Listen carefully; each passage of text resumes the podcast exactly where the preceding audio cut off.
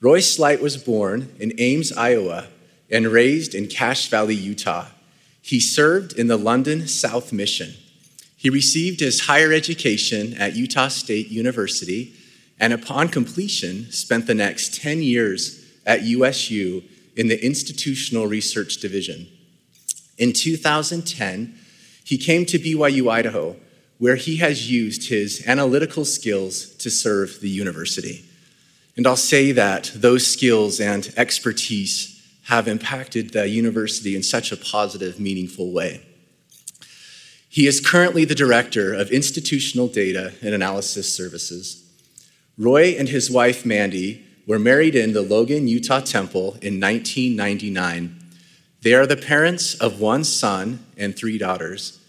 Roy is especially dedicated to tutoring his children in math and other sciences he enjoys spending time with his family, traveling, remodeling, gardening, and baking sourdough bread.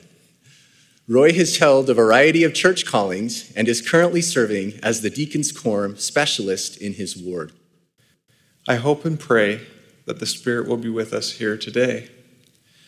As the Director of Institutional Data and Analysis Services, I often talk with my team about how it is our job to use data to help us understand truth. As we study the university's data, we seek to understand what has happened, what is happening, and what will happen in the future. Then, hopefully, make good decisions based on what we learn. Lately, I have been intrigued by some of the latest AI. There's much of it that is very impressive. It can pull information from the web, process it, write almost human responses. Because of my intrigue, I decided to see if it could write my devotional talk. I asked the bot the question Can you write me a BYU Idaho devotional talk? I was excited when the response came back certainly. Here is a sample devotional talk for BYU Idaho. Within seconds, it started writing. I couldn't believe how quickly it pulled together information, I was thrilled as I thought to myself, maybe this talk isn't going to be so hard. As I read through the talk, it seemed to pull appropriate doctrine, and it seemed to have the proper structure of a devotional talk. But my excitement declined as I realized this was not the, or the, the talk that my Father in heaven wanted me to give. So don't worry, President. I won't be giving an AI generated talk today. I decided to do two more experiments with the AI. First, I asked, What profession should I go into? The response was, As a language model AI, I don't have the ability to know your personal preferences, strengths, and values. Next, I asked, Can you tell me what would make me happy? It started writing a response again. This time it replied, as an AI model, our language model, I do not know the, the I do not have the ability to know your personal feelings or what will make you happy. Happiness is a complex and subjective emotion that can come from a variety of sources, such as relationships, career success, personal growth, making a positive impact, and overall life satisfaction. Although the AI tried to help with each of these questions, it can only use the information fed into its algorithm to answer the questions we ask. Brothers and sisters, isn't it wonderful that we have a loving, omnipotent Heavenly Father that knows us better than we know ourselves? He knows how to help us grow, ease our burdens, and comfort us in times of trial. He also knows what will make us happy and bring us joy. Last week, Brother Carl Karstad taught us steps to have lasting happiness. I especially enjoyed how he taught us about the Tower of Faith through his use of a, his fun flower visual aid and the importance of keeping our faith strong. Today, I would like to talk with you about something dear to my heart learning to live our best lives through trusting the Lord. To do this, I'd like to share some relative experiences in my life. Although it's been nearly 28 years since I graduated high school, it doesn't seem that long ago. I was so excited to graduate and go to college at that time. I knew what I wanted to study. For as long as I can remember, I had dreamt of becoming a mechanical aerospace engineer. I was fascinated with aircraft, energy conversion, and all kinds of mechanical objects. I wanted to learn how to improve the world by creating something new and innovative. I was thrilled to start taking my classes. At this time, I didn't really think about asking the Lord if this is what He wanted me to do. I'm sure I assumed that because I had been planning this for as long as I could remember, it would be what the Lord wanted for me. As I started my first classes, I found different challenges.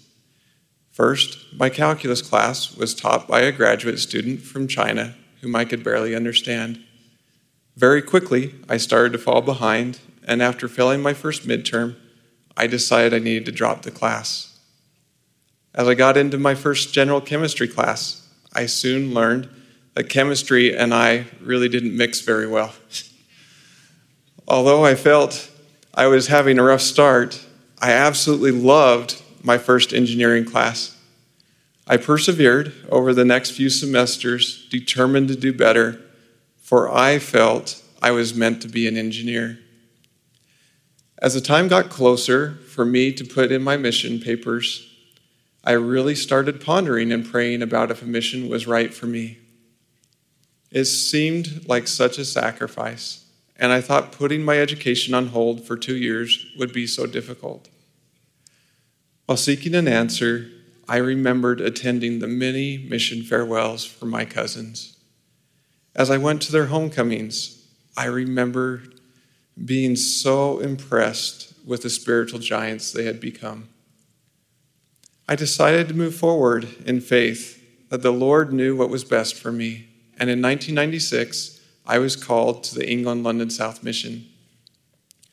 I will always be eternally grateful for this decision not only through this experience was I able to witness many wonderful miracles while teaching the gospel of Jesus Christ, I was also able to baptize and meet my eternal companion. My wife likes to remind me of what the consequences would have been if I hadn't chosen to serve. Toward the end of my mission, I decided that I really wanted to understand the Lord's will for me I started to sincerely fast and pray about what the Lord wanted me to do with my life. Very quickly, I received a distinct impression Roy, you are not to go into engineering. This hit me like a ton of bricks.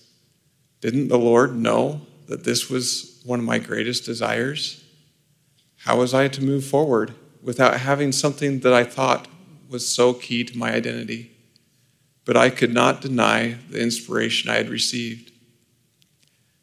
I love the proverb trust in the Lord with all thine heart, and lean not unto thine own understanding.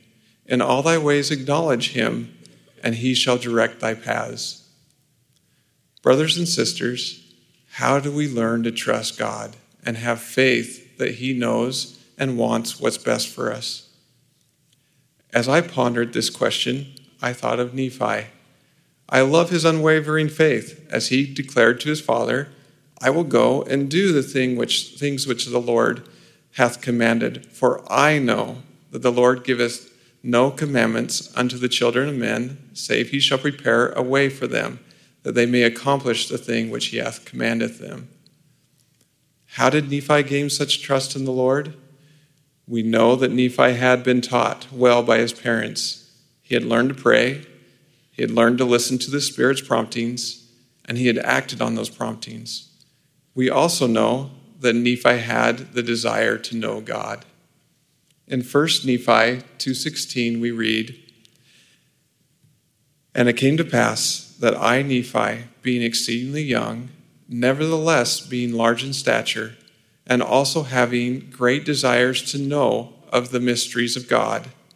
Wherefore, I did cry unto the Lord, and behold, he did visit me, and did soften my heart, that I did believe all the words which had been spoken by my father. Wherefore I did not rebel against him like unto my brothers. I am sure leaving, our leaving Jerusalem was not easy for any of Lehi's family. I believe what Nephi did here made all the difference in the type of man he would become. First, Nephi had the desires to know the mysteries of God. He then had faith to pray unto God to find answers. Then note that the Lord softens Nephi's heart and he gains a testimony that his father's words were true. It's amazing the impact this had on Nephi, which changed his tra- trajectory forever. As I examine my own life, I tried to pinpoint when I really learned to trust God. And it was difficult to know when it started. Like Nephi, I had wonderful parents that taught me well and set an, exam- an excellent example. I had loving primary teachers who taught me correct principles, and I had priesthood leaders and seminary teachers who provided wonderful guidance and opportunities to fill the Spirit. Although I believe these experiences profoundly impacted my desire to trust God, I believe unwavering trust takes a continuous cycle of work.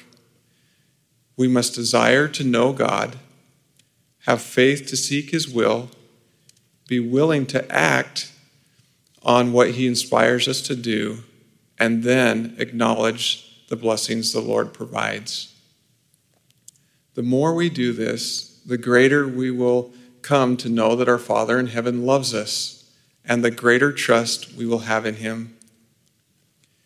As we gain faith and trust in God, we must also learn to seek His will for us. God has given us many tools to accomplish this task. We have prophets and apostles, scriptures, patriarchal blessings, and prayer, to name a few.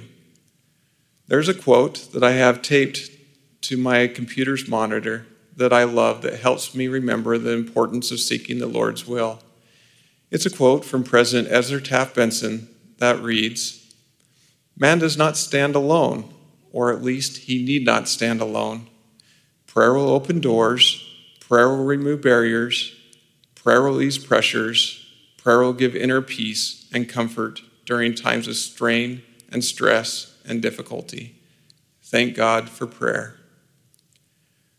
What tremendous blessings we are promised. There are many things in this life that will be difficult. I have found that the older I get, the more I find I am placed with a seemingly impossible task or a difficult trial that doesn't seem bearable. I testify to you that prayer does precisely what President Benson promised. I have seen it work many times in my life. So, how do we receive answers to our prayers? Unlike the AI engine, when I asked it questions, it would immediately start pumping out answers. Prayer, on the other hand, many times takes work. The Lord doesn't just want to give us the answers, He also wants us to learn and grow through the process. Elder Richard G. Scott teaches us a pattern to receiving answers to our prayers. The Lord will hear your prayers in time of need. He will invariably answer them. However, his answers will generally not come while you are on your knees praying, even when you may plead for an immediate response. There is a pattern that must be followed. You are asked to look for an answer to your prayers, then confirm that it, that it is correct. Obey his counsel to study it out in your mind.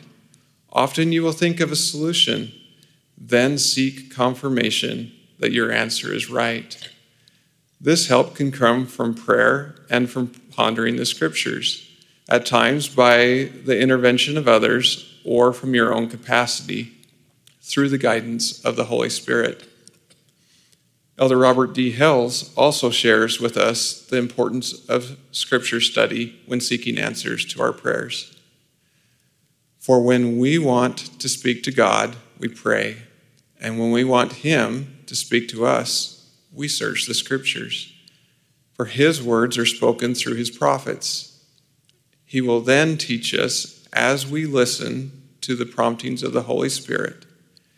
If you have not heard His voice speaking to you lately, return with new eyes and new ears to the scriptures.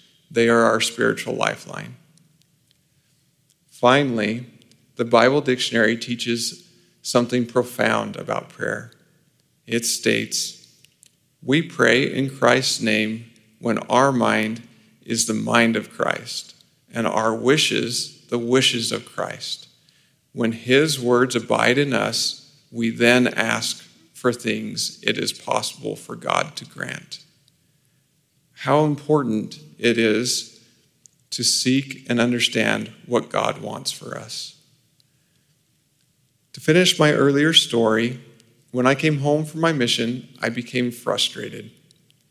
I knew what God didn't want me to do, but I hadn't gotten an answer about what He wanted me to do. I felt I had petitioned the Lord extensively, counseled with my parents, tried to assess my strengths and my weaknesses, and looked at many different majors.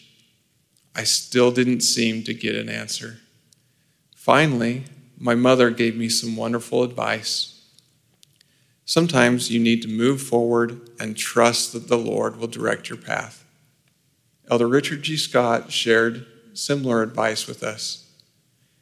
At times, the Lord will want you to proceed with trust before you receive a confirming answer. His answer generally comes as packets of help. As each piece is followed in faith, it will unite with others to give you the whole answer. This pattern requires the exercise of faith. While sometimes very hard, it results in significant personal growth. I decided to take my mother's advice there was a new major that had only been out for a semester that my father shared with me. It was called Business Information Systems. This degree was similar to our CIT degree, but it had a strong business emphasis. I had an administrator explain that the degree was meant to better bridge the gap between business and computer science. I immediately saw the wisdom of marrying a strong business degree with technical skills. I decided to move forward with a degree. In contrast to my experience in my engineering program, I was soon excelling in all my coursework. As I concluded in the program, I still remember taking my first database class. And, brothers and sisters, if a career had a love language, I knew mine was working with data. My real passion came one day in a lecture about data mining and how you could mine data to help you make more informed decisions. I remember leaving that class and walking across the quad and saying a small prayer in my heart, telling my Father in heaven that this is what I wanted to do. And that if someday I could work for the church doing this, I would be so incredibly happy.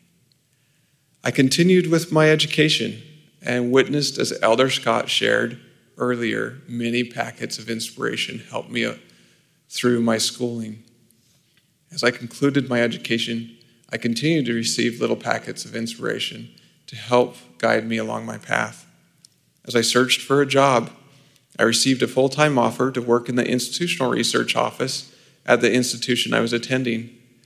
Although the salary was quite a bit lower than most of my friends that were getting jobs in the business sector, I had carefully prayed with my wife, and we felt inspired that this was the job we should take. Once again, I am eternally grateful for trusting the Lord in this decision. What I could not have seen at that time was the tremendous friends and mentors and knowledge that would prepare me for the next step the Lord wanted me to take in my life. Just after I reached my 10 year mark, my boss, who was a great friend and mentor, retired. This caused me to do a lot of soul searching, and I felt like I needed a change in my life. At the same time, my sister invited my family up to Rexburg for my niece's baptism. After the baptism, we went to the gardens for lunch. When we arrived, I was immediately taken in by the beauty of the gardens. As I started to explore, I found a secluded spot, and I took some time to ponder, pray, and seek the Lord's will for me. I was immediately overwhelmed by the tremendous spirit of BYU Idaho, which spoke peace to my soul. Almost immediately, I said another prayer in my heart that if the Lord would allow me to work at a place like this, I would be willing to come. Within a few months, we had applied for a job that seemed perfect for me, accepted the position, and moved to Rexburg.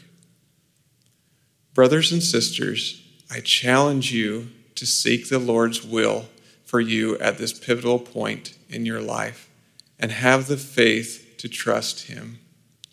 The Lord wants to bless you in your righteous desires. Sometimes the answers will come quickly, but sometimes we have to be patient and wait for the Lord, Lord's timing. In my earlier story, it would be 12 years before my righteous desire was realized. As I look back, it's so easy to see how the Lord was performing little miracles along the way that would lead me to where I am now.